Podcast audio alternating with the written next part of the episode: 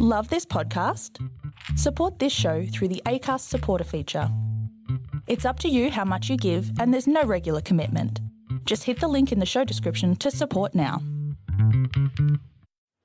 Johnny Carson once interviewed Bette Davis and asked if she had any advice for young starlets wanting to get ahead in Hollywood. She suggested take Fountain. Fountain Avenue runs parallel to Santa Monica and Sunset Boulevards in Hollywood and is often used to avoid the heavier traffic. And isn't that what we're all after? A smooth run, no hold-ups, not only in traffic but also in life. How do people handle those hold-ups, the rejections? How do they create a life in the entertainment capital of the world? How do they identify and express their uniqueness in a place where hundreds of thousands are hoping to do the same? Welcome to Take Fountain. Compelling stories from passionate people who've made it, are making it in Hollywood. Writers, comedians, actors, filmmakers. I'll talk to anyone with a story to tell. Welcome to Take Fountain, a podcast of passionate people working on their dreams. Compelling stories from Hollywood. Your host, Ella James. My guest today, Damon Herriman. Thank you so much. My pleasure. Um, I should say I've been trying to arrange this interview with you for, uh, I think, three years.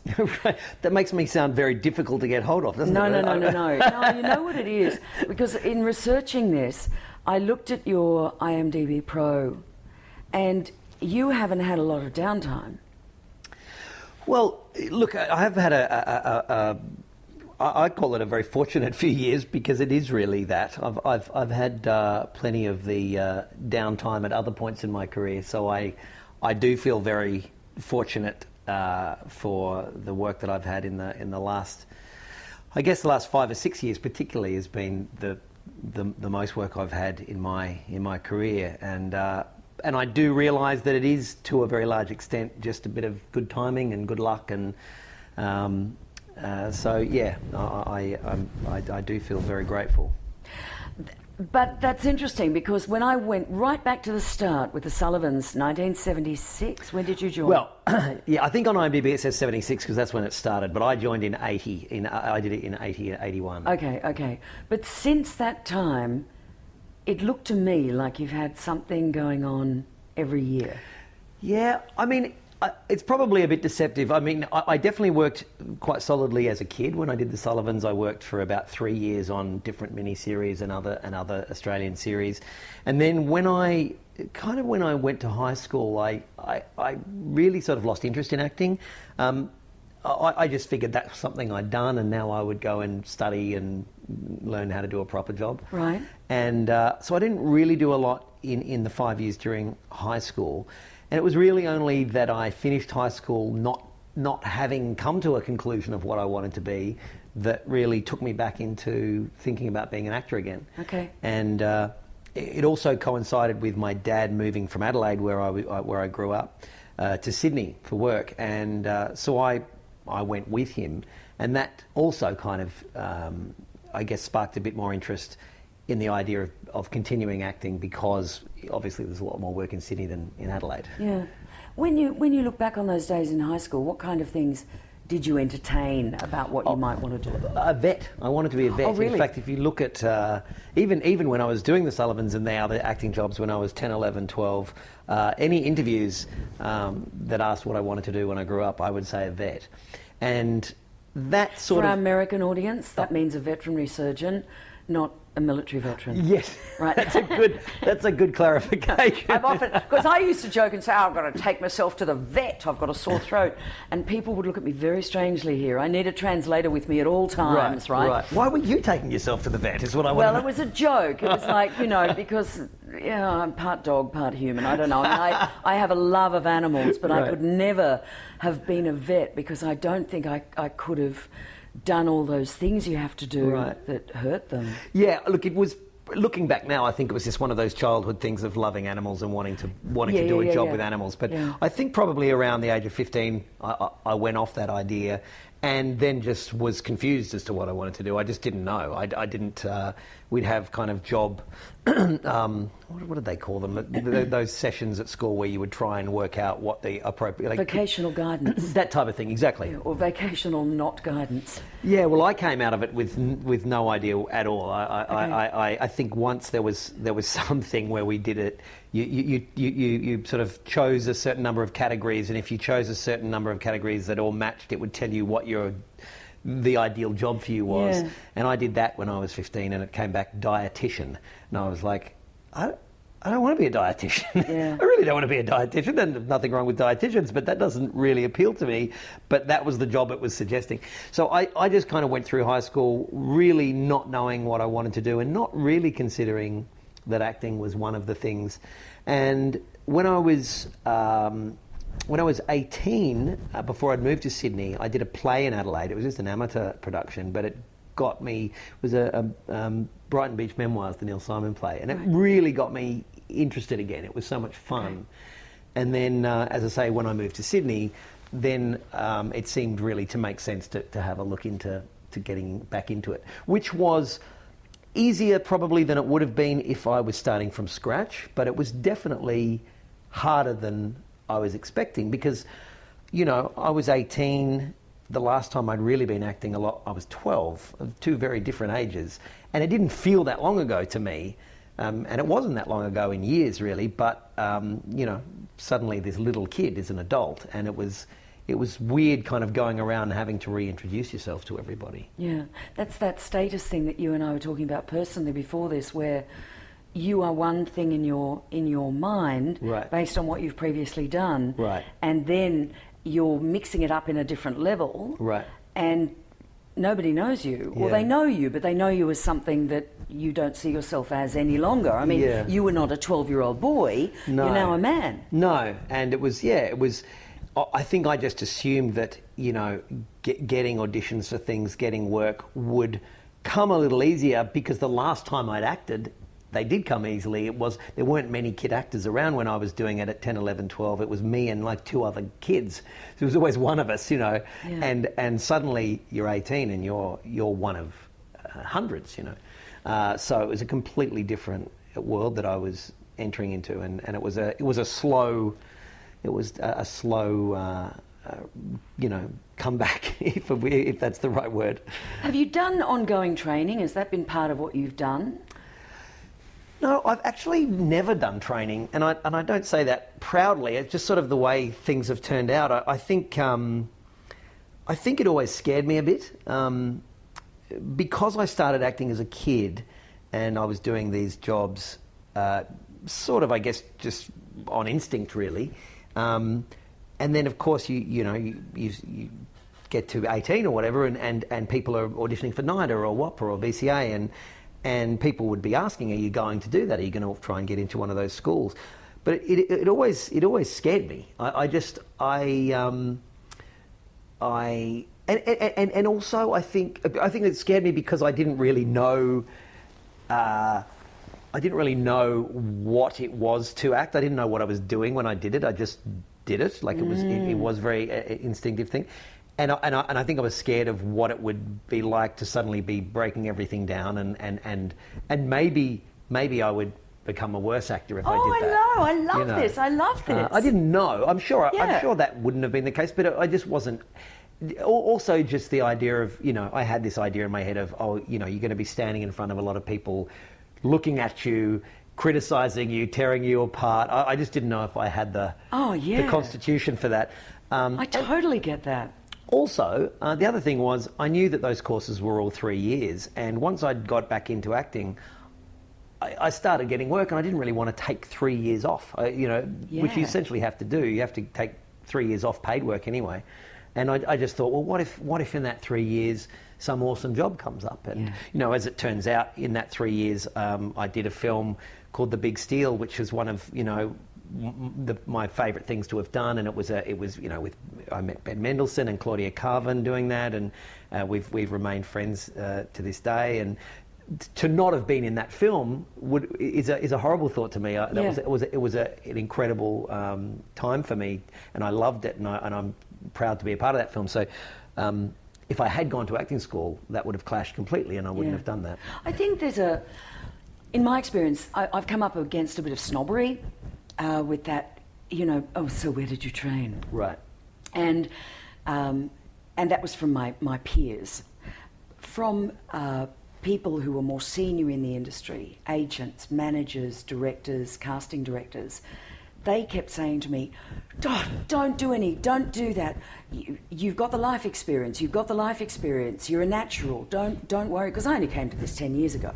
Right. So don't worry about all of that. And, but I, I still did a little bit of training because I didn't have what you had, and I needed to learn some basics um, so that I could get through. But it, it's just an interesting time, and occasionally I've wondered, I wonder what it would have been like if I'd started this out of school and gone through that process of WAAPA, NIDA, VCA, um, or the, the Actors Centre, or, or you know a similar school, and, and gone through that journey. But I think acting throughout its core, and I, and I'm interested to hear if you agree with this or not, is a classic case of what's meant for you won't go past you. Right. And in that way, if you if you do the work, whether that's training or being engaged in in various productions in any sh- way, shape, or form, whether it's writing, directing, producing, acting, th- the more you learn about the industry, what is meant for you won't go past you. Has, has that been your experience? Yeah, I think that's I think that's probably true. You know, you can't really put a price on uh, on, on on actually doing it and, and having the experience of working with great people and and uh, there's no question that you know even if you're not doing it consciously, you're learning on the job all the time. You know, I, I, you know, just going back to the studying thing, there are definitely still times I think, not, not that I think, oh, I wish I had, but there are definitely times I think, oh, I could have done with that because I still to this day will have. Uh, I, I think of a scene I, I was doing in something a few months ago where because I guess I just rely on what feels right, what mm. feels instinctively right. There, there was a scene I was doing where I just couldn't, I couldn't make myself feel comfortable in this particular space. It was like a, the front hallway of this house, and I was standing in the doorway next to this hallway, and it was just weird. I was kind of kept joking with the director, saying this is like the the, the, the calling it like the hallway of bad acting or something. Because I was like, I can't I can't work out how to act well in this hallway, and it was just like some stupid thing where it just the for some reason. Usually, you know, when you're doing things instinct, instinctively, you can kind of work out what's right and wrong. Yeah. Sometimes you can't. You're just going. Something feels eggy about this, and I can't tell what it is. And I think that's that's when probably having done three years of technical training, Yes. you actually can get over that stuff because um, you're not just basing what you do on what feels right. It doesn't necessarily have to feel right all the time. Yeah, that's an interesting one because I know a lot of actors who have done all the training and they still wouldn't be able to dig themselves out of a situation like that. I Right. think there are just times when you come up against a specific situation that, and the way, the way you are. I mean, we're so tidal, you know. Um, we're so we're shifting. So the, the the prep that you do for something one day, sometimes you can't bring it to life the next day when you're on set. Do you know? Have you had that kind of? Yeah, absolutely, Right. absolutely, and it's uh, yeah, it's that's that's a, horrible feeling. I know. when you when you know that you've actually you feel really comfortable and happy with something you've worked on in your in your living room, and then in an audi- audition or on set Yeah. you can't replicate it. It's uh, Um, have you? I hate to be negative, but have you had an audition experience that you would never want to repeat? Oh my god! I mean, I feel like all of them. um, I mean, I hate auditions.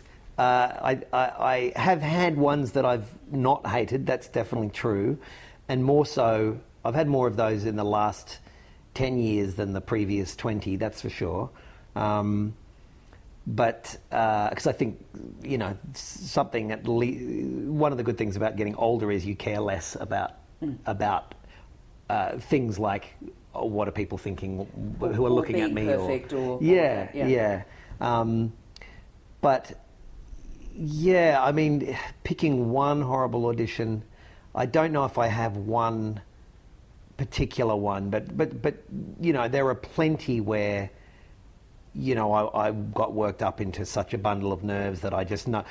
You know that that's normally my, my bad audition f- stories are all the same. It's getting getting yourself really really nervous before you going in, and then going in, and then having a wave of even more nerves, and then sitting outside your body and watching and assessing yourself and going, oh, you're really bad. This is a terrible. This is a terrible piece of acting, and you will not be getting this job. And all of this is going on in your head. Yeah. At the same time as you're Yes. saying the words. Yes, yeah, you absolutely actually having two separate conversations. What I what I've discovered though, and it's it's it's some solace, is that sometimes that feeling is not actually what is presented. Yeah. Um, there's a, a a job I did a couple of years ago, a series over here called Quarry. And that was Oh, a, you were wonderful in that. Oh, thank you, Ella. It was an amazing role. I mean, that, that makes a that makes a huge difference. I think um, for me, it's kind of everything is, is what, what the role is on the page. But um, I, that that had a, a, a couple of uh, auditions, and the final audition is. Uh, the, the kind of scary one you hear about over here, where you, if you're going for a series regular and something, where you have to go into a theaterette in front of a room of dark, dark heads that you can't make out who anybody is, and um, no one's really talking to you. There's not even a camera, which is really weird because you're doing a, a screen test, but there's, there's, there's no screen. It's just people watching you in a theatre. And I, I remember doing that audition and having a complete out of body experience, assessing myself, going, "Oh, you've stuffed it. You've really, you've really lost this. You, you, you had a shot. It was one of two, and you and you were doing a bad job, and you're not going to get this." And it, it was, and I, and I believed it, and I walked out of that room feeling beyond miserable because I, I thought this is a role of a lifetime and uh, and it was just between me and someone else and I just thought oh, I, I've stuffed it. And uh, turned out I did get that job. So so sometimes I think what you feel like is happening and what you are assessing is happening in the moment of an audition or a, a scene that you're shooting um, is not necessarily how it's playing for everybody watching, which is nice to know. It's, it, I think sometimes you're, you have a, an, an acting autopilot that can take care of itself even if you're not feeling it. Yeah. And there's Hollywood is full of, of coaches who specialise in that. Right. Um, finding the right one f- for you to talk to is uh, is interesting, but but I think that um, that kind of there's the technical excellence that you have to master. There's no getting around that. Excuse me. But then there is that how to get out of your own way, how to get out of your head. Um, because phrases are tossed around like, um, so I wasn't meaning to get so technical in this interview, but that's okay. Um, fine. Phrases like, um, um, let it go, um, do the work, then let it go, um, get out of your own head, uh, trust yourself. You can say those things till the cows come home, but there needs to be an actual moment where you take a breath, let it out, and just do the work. Otherwise, you, do, you can drive yourself insane. Yeah. And also understand that, that, for me, it's been understanding that auditions will be different, and some of them I'm not, I'm not meant to get. And, and the ones that I think, oh, this is, the, this is it, this is it, and then I do a really good audition and I don't get it. Right. Or I'll do a, what I think is a really bad audition and I get it. so it's like, you know, you don't. I mean, yeah, I just, I just think it's part of, it's, it's part of that process. When you, when you get your sides, when you get your script for an audition, do you have a, do you have a set process that you go through? I mean, I guess I do, but it's not really one that it's it's it's pretty kind of shoddy. It's really just I sit down and I think because you know again going back to not not having learnt any kind of process, I I definitely. You know, I, I, I have actor friends who I'll see their script and it's just covered in notes and covered in thoughts and like my, my scripts are completely bare all the time. And the only things I would write down are, are direction that the director might have given me if, if we were rehearsing or something. But other than that, I just um, I just uh, read it and read it with taking into account whatever other information I have, whether that's because I've also read the script in full or whether I've hopefully read a character breakdown of some kind to give you an idea of who this person is meant to be. Um, and that is that is pretty much it. And sometimes, um, well, you, usually when it's a really well written character, I can I get a really good idea in my head of who that person is and how I would see myself playing that person. Mm. And I normally I've kind of learned that the times that I probably shouldn't do a role is when I don't get that feeling because when I when I don't get that feeling and that could be either because it's not well written or it could just be that I'm just not right for it. But if I, if I don't get that feeling where I can really clearly see myself doing it when I'm reading it, then I shouldn't do it because when I have ended up um, on the rare occasions that I've done a job where I've had that feeling when I read it, I've I've not enjoyed doing it. I've mm. felt that I was not very good in it when I was doing it, and then I've watched it and I and I was right. I didn't think I was very good in it when I watched it either. So I I, I really now I, I, I'm always looking for that feeling when I read something that I can go, yep, I know, I, I'm sure I know how to do that. Yeah. You're a writer as well. Mm-hmm. Um, I try. try. certainly fill my time, fill my spare time with it. Yeah. Yeah. Um, so when you look like you made, you contributed to the writing of something like The Gentleman's Guide to Knife Fighting, mm-hmm.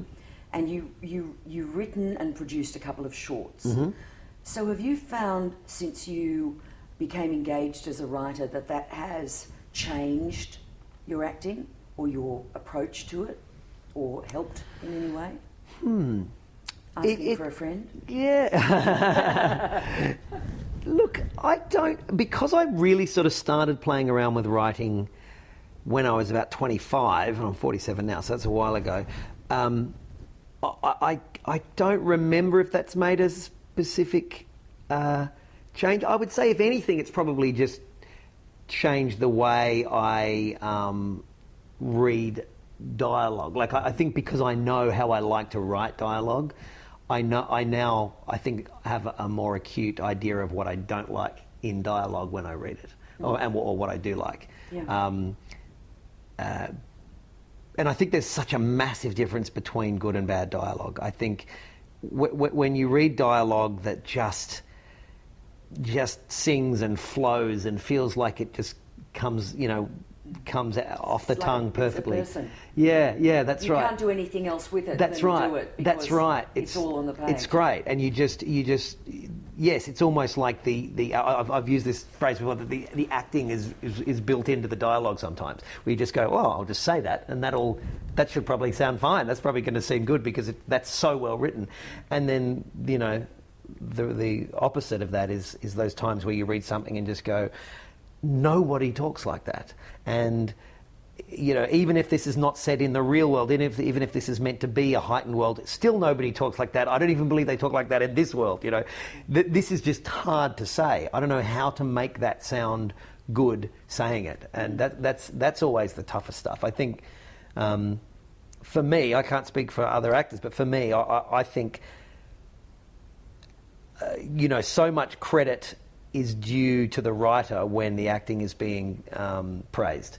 Uh, I think I think uh, you know the, the writing makes the acting infinitely better when it's good. Yeah, absolutely. Yeah, that um, that notion of when I first started writing dialogue and I and I was writing an argument and um, and it's very easy when you start writing an argument. You just you come up with words. She says, he says, she says, he says, and then you think, that's not how I argue. Right. And I bet that's not how a lot of people argue. Mm-hmm. I'm talking about with a lover, with someone mm. you're in a relationship with. Mm-hmm. It's not.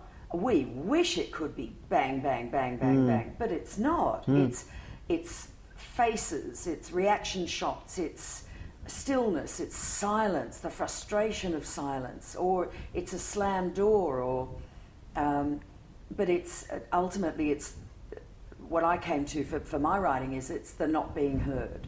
So when it comes to putting that down on a page to convey that not being heard, so that the actor can do that, is is where the, the magic sits. Yeah. You know. Yeah. And when you when you you get that and you give it to somebody else to read and say, "Can we read this and see how it works?" And it's like, "Oh, good. Now let me do the other eighty-nine pages." Mm-hmm. Yeah. Mm-hmm.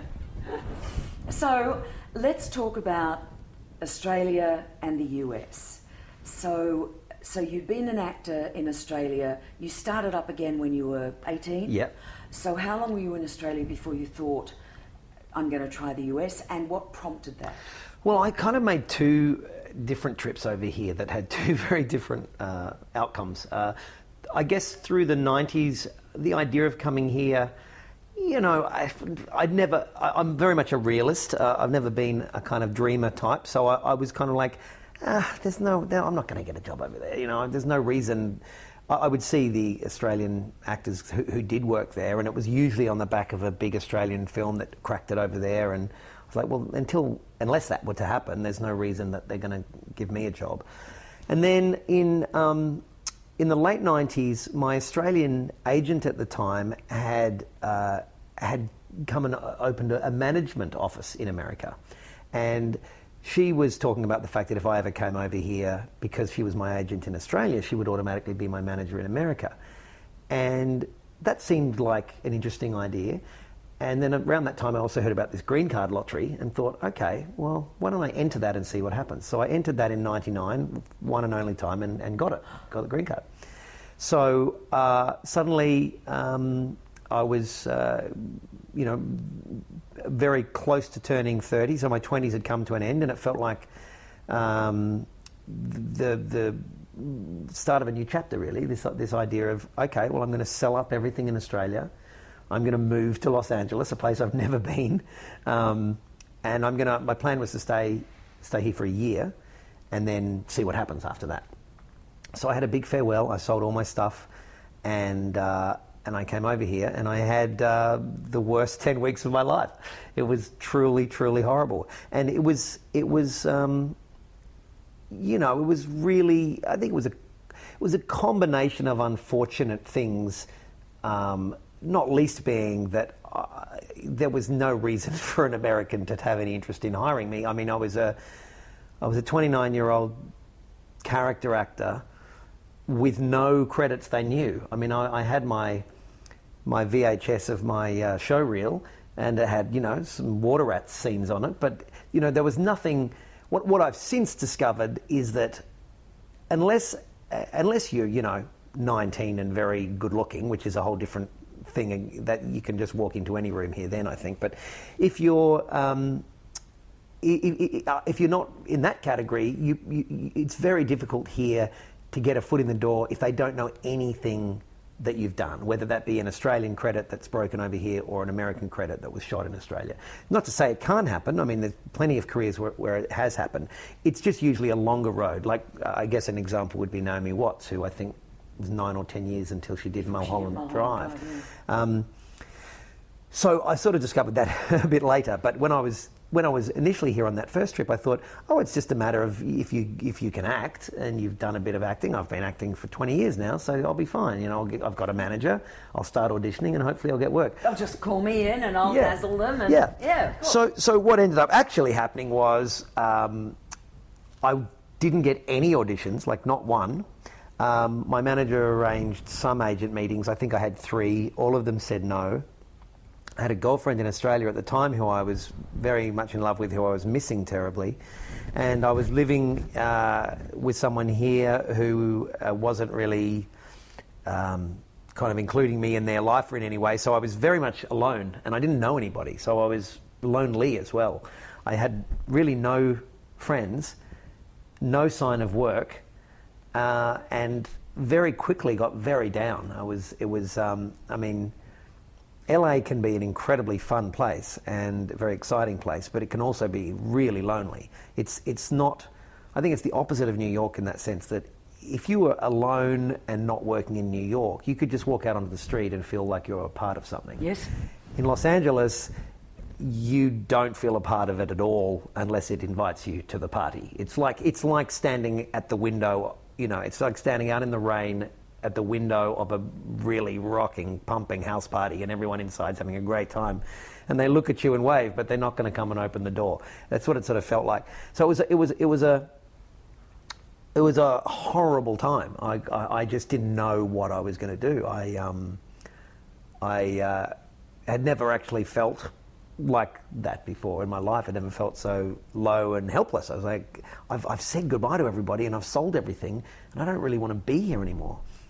And eventually, I just bit the bullet, and I think it was ten weeks later, I um, I went home, and really had no interest in ever coming back. And it took quite a few months to even get over that experience. It was, you know, to even I, I, didn't know where to live. I didn't know what to do in Australia. I, it was that embarrassing thing of running into people and saying, "Hi, I'm I'm back." Yeah. oh, I thought you were in LA. Yeah, yeah, I was. It uh, it sucks. It's a re- yeah. I'd not that didn't didn't. And that idea that everybody, everybody, everybody, all they can th- think of saying is, you know, "Mm, Ella's not doing as well, or Right. you know, and of course Of they're not thinking that. They, It doesn't even. No, but that's what you. That's what you. You But really that's what feel you like. think. Yes, you've got you your know. tail really firmly between your legs, Yeah. going. I'm, I'm ashamed and embarrassed. You know, that's what it felt like. So anyway, fast forward. I, I was then in Australia for about uh, three years, and by that time, because I hadn't come back, I knew the green card had lapsed, but I didn't care because I'd, I, I, figured that I'd had my shot. I'd give it a, uh, given it a go, and it didn't work out. And then. Um, the only thing that changed all that was that I, I, I got this role in this film House of Wax, which was an American horror film. Um, people would maybe remember from Paris Hilton uh, being in it. Um, and it was shot in Queensland in Australia. And I, I got a role in that as this kind of very uh, kind of inbred hillbilly um, redneck character. Uh, which a type of character which I'd never played before, but went on to play a few times since. Um, and that sort of changed everything because after shooting that, um, all the American cast were, became friends and they were lovely. And they said, when we have a premiere, you have to come over. And uh, Brian Van Holt, who's still a friend to this day, who played my brother in it, he was like, you come and stay at my place. And um, so I did. I came over. I came back to America after that horrible experience and had this awesome month where I was going to a movie premiere of a film that I was in, and because the film was out and it was American and I was in it, I was able to get a, an agent and a manager, and that um, that one job changed everything. If I'd not done that job. I think I, my entire life would have been different. I wouldn't have probably ever come. I don't imagine, unless something else had come up that I don't know about. But um, and and from that time on, I, I uh, that was about 12 years, thir 12, 13 years ago, and I've sort of been spending about six months every year here ever since. Okay. That um, you've touched on something that I've raised in interviews throughout the time that I've been doing Take Fountain, and that is that oftentimes it's not the things we do, but it's the people we meet Yes. who change the course of our lives forever. Mm-hmm. And and when you get swept up in in those good people, it makes such a world of difference.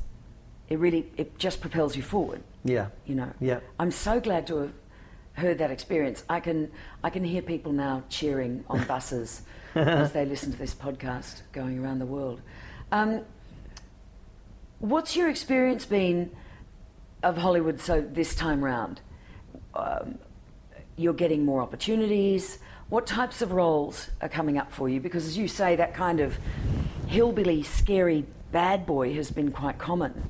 Yeah, yeah. That, that's a, that's you know s- since coming over here, that that's really opened up a whole range of those types of characters that I not only didn't um, play in Australia, I didn't even get auditions for in Australia. I mean, any any you know, the vast majority of the roles I did in Australia were in the same vein as as both the role I did in The Big Steal in 1989, right through to Love My Way 15 years later, was basically a, a nerdy guy with glasses. That was the Right.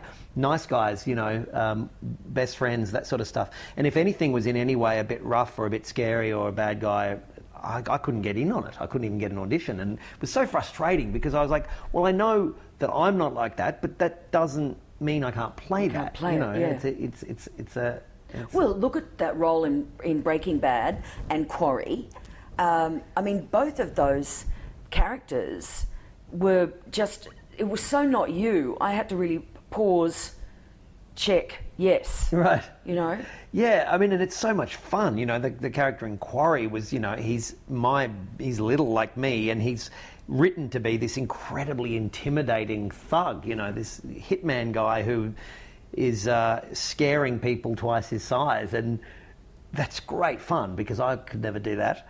Um, but you know, if the if if you commit to it and the writing's good, um, then you can kind of get away with that stuff. Yeah. So yeah, that, that those, those roles, I guess, initially I was doing, uh, you know, a few guest roles here and there. It was just, you know, fairly sporadic.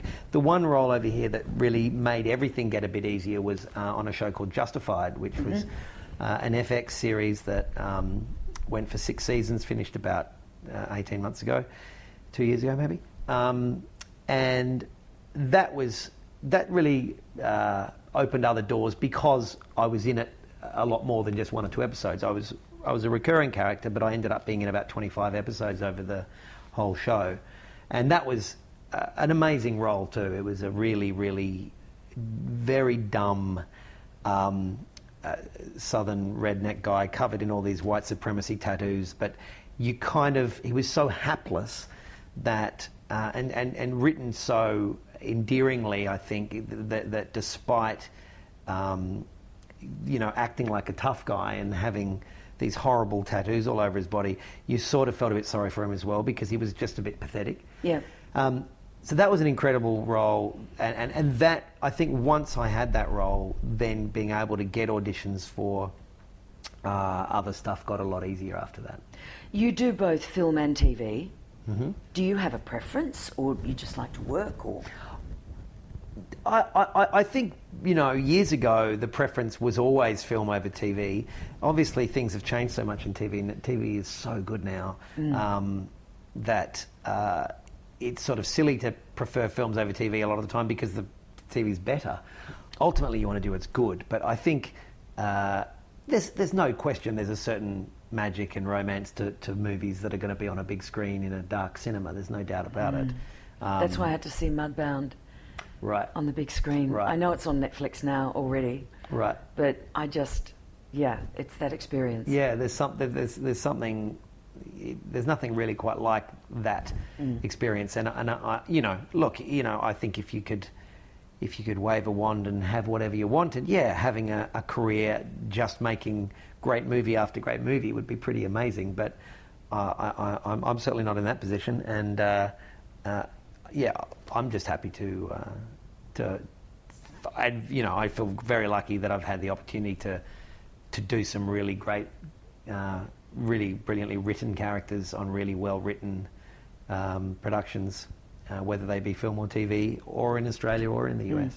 When you're when you're either recurring on a series or on a film, and you build that relationship with people, and they become that kind of family Mm-hmm. thing, what's it like for you when that ends and and you, you leave the holiday, the cruise ship docks, and you all go your separate ways? Yeah, it's sad. It is sad. You, it is really like a family, um, and it doesn't even, it even if it's a short-term thing. You know, you could shoot something for five weeks with a group of people, but if you're working on it enough, um, and it's a good bunch of people, and it usually is, you get very close, and it's, it is its own little bubble. It's, it's, it's. Uh, you, you, you do create this this little family that just includes you and even everybody's uh, partners and things are never quite going to be part of it. You know, it's it's uh, often often you know when you do those productions, people don't want to bring their, a boyfriend or girlfriend or husband or wife to a wrap party because they're like.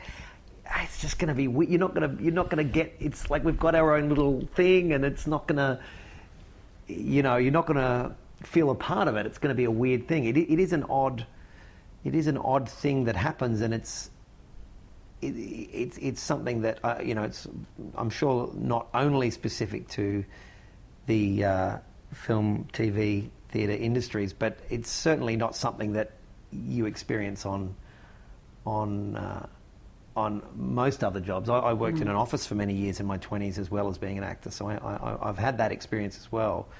And uh, yeah, you know, you leave an office job, it's sad, you have a farewell, but there's just something, something about that family environment that's created when you work together on, on a film or TV production.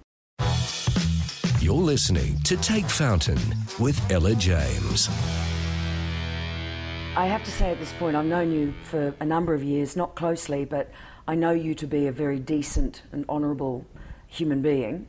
Um, but I do have to ask, as a man in Hollywood, how are you feeling about the current climate of uh, Kevin Spacey, Harvey Weinstein, the Me Too movement. Yeah. How, how, how do you as a man deal with that? Ah, It's horrible, and uh, you know I've spoken to a lot of um, uh, friends, male and female, about about this. Uh, it's it's a horrible feeling to not only to look at it from a distance and, and look at that at behaviour and, and, and how uh, appalling it is, but it's also a horrible feeling to be a man right now in a weird way because yeah, that's what I'm asking. I- because and that's why I couched it as you're a good guy. Hmm. You're a gr- I could I would never be in a in a situation with you uh, because my experience hasn't been sexual assault or, or physical attack, but it's been settle down, girly, Right. know your place, Right. don't laugh so loud, you're a bit strong, you intimidate people, all of Mm-hmm. that kind of sexist thing. Not here so much, but in Australia certainly. Right. So that's why I'm asking. I would never. Um, I, I firstly, I could never see you hurting another human being, unless you're in character. Um, but just that notion of being a man yeah. At the moment, being a good man at Mm. the moment, what that's like. Yeah, I think. Look, uh, there's no, there's no question that there's been a monumental shift that's taken place in the culture just in the last six weeks. I think in the same way uh, that probably what you know the, the, the women's movement in the 70s, which you know took years to get change. I feel like in a matter of just weeks, change uh, it has happened almost immediately in terms of. Um, uh, I mean, I'm making an assumption here, but it just feels like that's in the air. That that that yeah, this the truth type will come when you're on a set and you see something that maybe you haven't ever noticed before because Right. it's been so much of the fabric. And and when you see somebody for the first time, maybe saying something. Yes, yeah. I think everybody will be so much more acutely aware of uh, of that kind of stuff that they that they that weren't necessarily even thinking about before.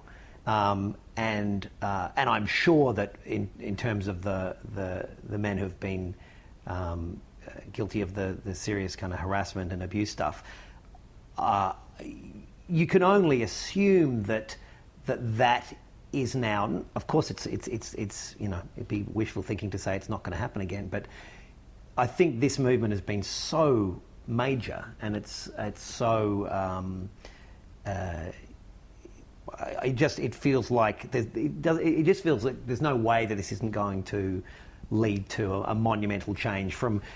I mean, uh, you know, this stuff exists in all industries, but in terms of the Hollywood ones, Hollywood one specifically, um, that you know, it feels like the era of the casting couch may may well be Oh, over. yeah. You know, Oh, they've some- been burnt. Now it's going to be a question of the writers' rooms, and and women's voices, because we've all got mothers. Mm-hmm. You know, I mean, I, I don't actually like that argument of oh, you know, I have three daughters, therefore this affects me, but w- more women's perspective, more women's um, sense well, I coming think through in the yeah, writers' rooms. I mean, that's happening already anyway, which is fantastic. I mean, Yep. th- there are uh, decisions being made now, and have actually been even pre-existing all this stuff, uh, to um, hire uh, uh, more women writers, to hire more uh, female directors. Um, uh, there are some productions where they actually have it in their um, uh, rules essentially that you know Mm. um, oh we're doing 10 episodes five of the directors must be female Yeah. um, Which is a big change from the affirmative action that we grew up with. right Which was ostensibly about women and those who supported women setting down guidelines that the patriarchy had to follow. Right. And the ensuing resentment of that. Right. Oh, this will never, you know, you're not up to it, you're just being pushed through because, you know, you're a woman kind of thing. Mm-hmm. I think that's the difference with these changes that I'm seeing that you're talking about. Mm-hmm. The, the f- five of them have to be.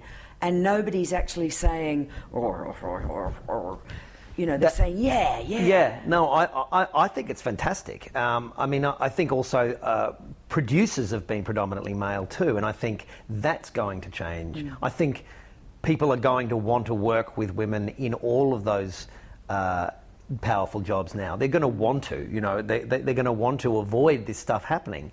Um, and, you know, I've. Uh, I, I think it's a, a, a great thing. And I, you know, I've, I've always been very much. Uh, I, I, I, I wish every leader of the world was a, was was a woman. I think we, we'd be living in a much more peaceful and uh, less kind of war happy uh, world if that were the case. Yeah. Um, so yeah, it's all a, it's all a bit of a pretty yucky time right now. The vibe in the air is is is pretty. Um, it- yeah, it's it's uh, it's it's yuck is the word It's for yuck, it. but it's also I think hopeful. It, it's also hopeful. It's I think really I think positive. I think the. Um, the, uh, the on the other side of that yuckness is that this is this is uh, uh, all a really good thing that's going to lead to um, um, uh, a better world. Yeah. You work in both markets. You work in both Australia and and the US. Mm-hmm. Um, do you? What are the differences that you sense between them? catering. uh, you get a lot more food over here. Always too much food. Um, uh, I mean, I, I joke saying catering, but that is one of the differences. Only, only in that, uh, not not to say it's necessarily better catering over here, um, but it you, you just there's just. I've had better l- food and craft services here than I've had at fine dining restaurants. Yeah, right. It's yeah. extraordinary. It can it can be really amazing. Um, you know, they can have a, a pig on a spit uh, as one of the options, as one of the twelve options for lunch. You know, Mm. um, so there's that. I mean, I guess there are just you know material things like you you have to have a trailer over over here when you're uh, if you're playing a role in something, um, and in Australia. Uh, that's not necessarily the case. So it's probably starting to happen a bit more than it used to. But um, those are things that uh, make make your job more comfortable. Um, but ultimately, um, the actual day to day stuff of turning up and being on set and and saying the lines and, and working with other actors and working with the crew, I don't feel is that different. I feel like it's a pretty similar. You know, there are there are great days with great crews and great directors, and then days, you know, the- where that where, where that mightn't be the case. But I don't think it's specific to being in one country Were or the you other. just in a horror shoot in Tassie, where the weather was really cold and Yeah, it wasn't a horror film, although it was made by Jennifer Kent, whose last film was The Babadook, which that's was right. a horror film. So it wasn't. By horror, I mean it wasn't a horror film. Oh. it was a horror shoot. A horror but it was shoot, oh. Cold and really awful conditions. Was that? It was. It was definitely. Uh, yeah, there were definitely days where it was pretty freezing and windy, and we were out in the in the Tasmanian wilderness in winter. Yeah, it was. It was damn cold. It's probably probably the coldest uh, I've ever been. Although I, you know, I- it's. I haven't shot in Toronto a- in winter. Did they at least give you a trailer? Uh, yes, yes, we, we did actually each have. They were well, they were little. Um, what were they? They were like little um, mi- mini minivan type things. Yeah. But um, yes, you definitely had somewhere uh, warm to uh, to hang out. But yeah, that was uh, that was a pretty physically uncomfortable shoot, but um, incredibly rewarding in every other respect. It was. When's the release date? Um, it'll be next year sometime. It's Okay. still being uh, it's still being edited actually. Um, Okay. But it's an incredible script. It's called The Nightingale, um, and it's uh, it's an original story by Jennifer Kent. She wrote it, and uh, you would swear it was from some classic novel from the 1800s. It's actually set in 1829, uh, 1828, um, in uh, in Tasmania, um, and it's a, a revenge thriller, I guess you would call it. Wow, she's so she's so terribly impressive. We've Yeah. got some great talent uh, really in do, Australia. Like yeah. so proud of of you know when I meet them over here. I think oddly enough, I don't know what your experience has been, but I've got more access to Australian directors. Um, and, and great actors and cinematographers and editing and Mm-hmm. special effects people than I would ever have met in Australia. I don't Mm. Right. know why that is. We tend to, I tend to meet them here. Yeah, you do end up meeting a lot of people here that you would never meet at home. Mm. Uh, I guess it's just that thing of there's a str- there's a a smaller, tight knit Yeah. Australian community of people in our industry here, and you, you cross paths paths with them in, in ways you wouldn't at home. You've known me as a, as a voiceover for, for years, Mm-hmm. and you're aware of the way I'm speaking now. I mean, I'm I was the white coat voice. I was the Hmm? the doctor offering the sage advice, the corporate narrator, the IVR voice. That was my thing. Right. And I've recently become the imaging voice for Triple M Oh, in, back wow. in back in Australia. And that's funny because Sidey Anderson, when he took me on, he said, "Your Australian accent's better than it's ever been since you moved to Australia, uh, since you moved to America." And I thought, "Isn't that funny? Uh, Isn't that that's funny? so crazy." That is weird. I must get amongst the Aussies and, and I don't know, put it on after having a pie or something. Right, right. I don't know. um, uh, what's coming up next? Because as I said, I met you last week. Um, I went to a screening of uh, no, it's only earlier this week. Went to a screening of The Darkest Hour Mm-hmm. with Gary Oldman and Ben Mendelsohn, and you did a Q and A for Australians in Film with Ben. Mm-hmm. And I ran into you afterwards and said, "Now can you do my podcast?" And you said, "I'm going away again." So what's coming up next for you? Look, I actually don't have anything coming up. There's one. There's one thing that I've got a third audition for next week, which I, I won't. I won't mention because I don't want to jinx it. But uh, um, that I would love to get. if that comes through, then that'd be next year sometime. Other than that, um, yeah, a couple of things that are yet to come out that I've shot. So the Yeah. Nightingale, and also in March. Uh, there's a there's a, uh telemovie for uh, the ABC in Australia called Riot, which I really loved doing. It was such a joyous experience, and it's basically the story of the gay and lesbian activists in the 70s who started the the Mardi Gras in Sydney. Oh wow! So it's set in from 72 to 78 and Okay. um, tells the story of these uh, incredible uh, uh, real life activists who. Uh, who uh, came up with that idea, and uh, it ended up being very different from the Mardi Gras we know today. It was it was literally a riot, and a lot of people were bashed and put in jail. And That was uh, a but it's time. All of those men that went missing. That's right. Yeah, well, that that's they're only now starting to get back into investigating. That's right. That's part of that same patriarchy Mm-hmm. of, of the control that had to be exerted, that was so uncomfortable. yeah, I mean, more than uncomfortable for many people. I mean, it, it took their lives. yeah. But those are the days that are changing, aren't they? Yeah, yeah, and I think this this is a beautifully uh, written script by Greg Waters and Jeffrey Walker, a, s- a s- extremely talented Australian director. He did Ali's Wedding recently and a million Oh, other things. wow. He works over here quite a lot. He, he directed Riot and. Uh, Wonderful group of actors, Xavier Samuel and Kate Box, and, and, and yeah, just a, a, it, it's uh, it was just a true uh, joy, and everyone was just feeling Yeah. feeling the love doing it. You know, we knew we knew we were sort of making something that was not only good but had sort of goodness in it. You know. Yeah, yeah. Well, that is wonderful. Thank you for your time. I'm so glad we finally got a chance. Me to too. I'm sorry. I'm sorry no, it took three years. You were being difficult. It really was. It was just every time I approached you, it was like, oh no, I can't do it. I- Right. I have I have situations like that where people think that I'm the busiest person on earth. Right. Because the na- the the nature of what one does here, I don't. For non-actors, we don't just sit next to the phone and wait for it to ring. Mm-hmm. You know, I mean, I'm a comedian. I write comedy. I'm a writer. I've got a screenplay on the boil. Yep. Um, I'm, I'm, whether am I working on a book or is it just going to be my personal journal? I don't know. It's looking good. Um, I'm an actor. I'm a commercial actor. I'm a voiceover actor. Um, and I have to arrange my social life because as a single woman, if I don't, then I get left behind. There are, there are, there can be whole weekends where I'm not doing anything Right.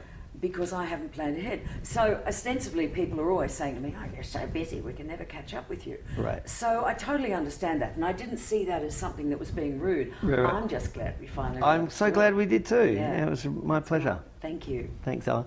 You've been listening to Take Fountain with Ella James. For more, like us on Facebook and follow us on Twitter. You can subscribe to the podcast at Audio Boom, Stitcher, iTunes, or your favorite podcasting app.